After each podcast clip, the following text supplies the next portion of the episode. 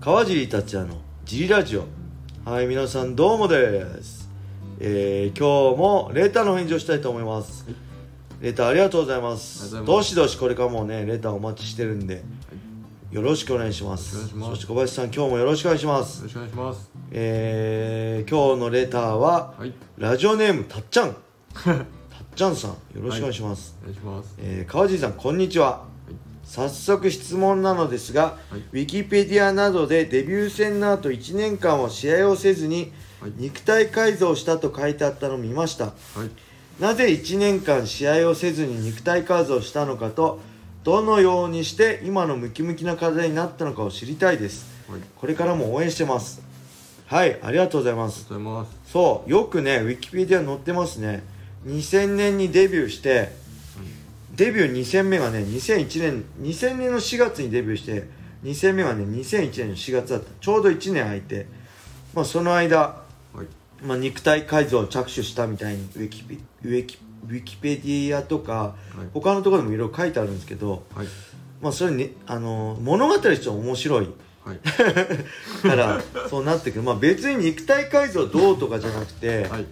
あのねただ単にはいコツコツと当たり前のことを当たり前に毎日はい。積み重ねた結果ですね、はい。あのねこれねなんだろう。まあ前のラジオも言ったんですけどあんまねアマチュアの頃ってそんな真剣じゃなかったんです格闘技。楽しくて趣味で始めたんで、はい。本当前のジムトップス総合格闘技トップスにみんなであ岩瀬さんとかが集まっておしゃべりして、あやべえ今日練習してねえじゃんって言って、はい。じゃあ練習すっぺーっつって本当3分3ラウンドぐらい寝技やって はい。終わりで、はい。レスリングなんて本当にねプロデビューする直前まではい。やったことなかったし、寝技膝立ちからの寝技と、はい。まあ、軽い打撃スパーぐらいではい。楽しんでやってただけなんで。はい。でそれでもなんかねたまたまプロ昇格してはい。あのプロデビューしてなんか友達とかも見に来てよみたいにやってはいでこっぴどく負けたんですよ。何もできず。本当にね下北沢タウンホールだったんはいですけど会場が。多分北沢駅下北沢駅にまで聞こえるぐらいポキってな心が折れる音が駅まで聞こえるぐらい大きな心を折れるぐらいポキって思いっきり折れたんで、はい。もうこれはねなんか恥ずかしくてはい。それまではねはい。虚勢張ってたんですよ。僕俺は強えぜビビってねえぜ、はい。試合はビビってねえぜみたいな。はいやってやるぜみたいな誰でもやってやるぜみたいな、はい。本当は超ビビりなのに虚勢張ってて、それ自分の気持ちに嘘ついたら体だって思うように動いてくんないじゃないですか。はい。それに気づいてあのーあとねもう一つ気づいたきっかけがはい。前にも言ったんですけどはい。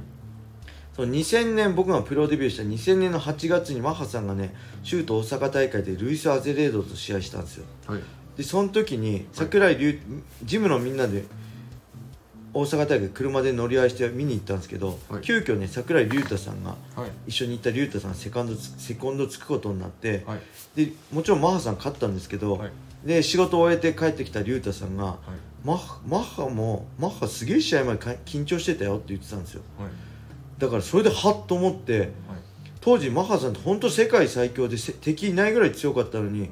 あのマッハさんでさえ試合前は緊張するんだと思って、はい。じゃあ俺も緊張するのは当たり前なんだなと思ってはい。じゃあ虚勢反内で俺は緊張してる弱い弱いけど勝ちたい。じゃあ弱くてビビってるけどその状況でどう勝つかって考え方を直したんですよ、はい。考え直して。はい。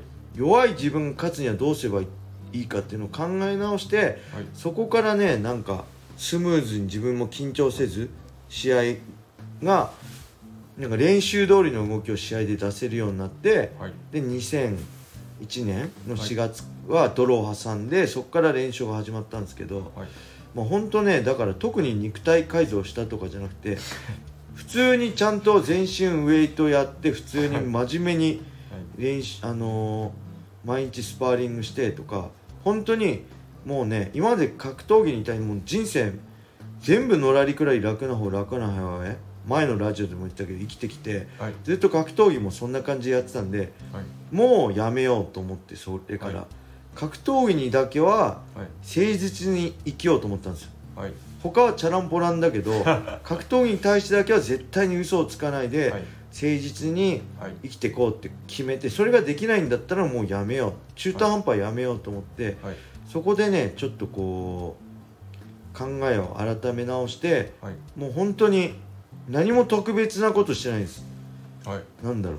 当たり前のことをはい。当たり前に毎日コツコツと続ける、はい。圧倒的努力ですよね。はい。何が何やったらそんなになったんですか？はい。どうしてムキムキになったんですか？っていうんじゃなくて人より努力したからだと思います。人ができない例えばなんか今日はちょっと疲れたから練習休んじゃおうかなとか今日友達と遊ぶから練習休んじゃおうかなとかはい。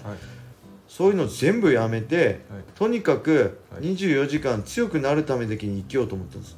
はい。別にそれストイックとかじゃなくて別に女の子とも遊ぶしはい。友達とも遊んだりもするしけどはい。その全てははい。強くなることにつながってるっていう意識で、はい。今遊んでるのも明日練習をしっかりあやるためだと思ったし、今こうやって寝てるのも、はい。明日ベストなコンディションで練習をするためだ、今ご飯食べてるのも、はい。全ては強くなるためにつながってる。とラーメンとか食食う時もありますけどもちろん、はい。それも全てはラーメン食ってはい。強くなるために俺は今ラーメンを食ってるんだっはいて思うようにしたんですよ。はいあーラーメン食っちゃったじゃなくて、はい。い、や俺はラーメン食ったけどそれでも強くなれるし、はい。ラーメン食ったんだからこそまたより頑張れるっていうふうに、全部24時間365日、はい。もう強くなることだけを考えて強くなることだけにはい。集中して、はい。だから僕その時決めたのははい。あのー心に誓ったのはたとえ親が死んでもはい。俺は練習に行こうとって決めたんです通親死んではい。あのー試合親が死んでも試合はするってはい。なんとなく分かるじゃないですか、はい。俺は親が死んでも葬式出ずに練習に行くって決めたんです、はい。そのぐらいもうはい。0か100かでもうダメならすっぱりすっきりやめるし、はい。やるんだったらとことんやってみよう。25歳まで。はい。でもし25歳ではい。芽が出ないんだったらはい。もうやめて、はい。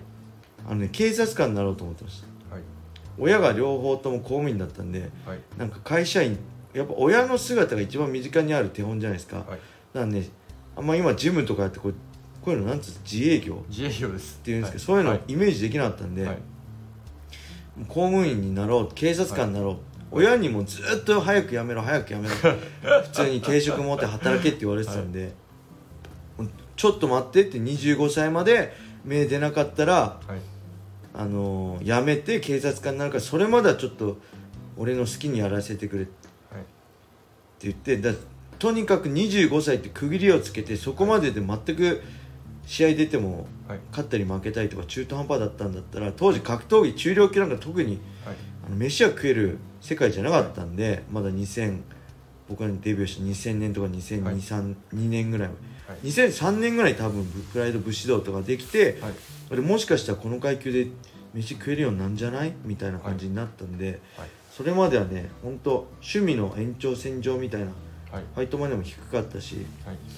うん、なんでそこまではとりあえず25歳までとことんやりきってその先のことはその後考えようと思って、はい。あのーやってました。だからね今プロになりたいとか強くなりたい本気で格闘技で来人出たいとか思ってる人ははい。何も強くなる魔法ないんで毎日コツコツと当たり前のことを人より当たり前にやり続けることです。それしか強くなる近道はないんではい。ぜひねあのーまあ、おじさんの老害の独り言だと思う独り言なんですけど、はい。ちょっとでも心に響いてくれたらねはい。嬉しいなと思います。はい。はい。そんな感じでレターありがとうございます。ちょっと熱く自分語りしたいですね。すいませんなんかううざいラジオで。次の次回のラジオは明るくいきたいと思います。はい。